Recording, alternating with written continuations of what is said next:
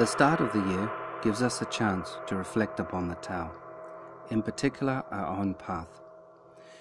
There is only one ultimate Tao, but for many of us that realization is too far from our daily experiences.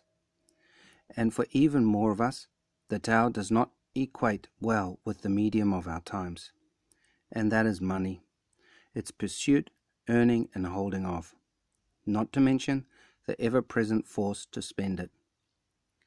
In an effort to be still, where things like meditation are difficult and holidays a wee bit tight on the budget, I promote tea time equals me time. All it is, in essence, is making a well deserved cup of tea and using the excuse of having a cup to tea to chill, relax, and find our center again. It is that simple, and yet, for a lot of people, so hard to achieve. And why? Why indeed? Is the need to have spoon fed instant results coupled with outlandish promises that no master can fill? And even if they could, would they want to? I doubt it very much.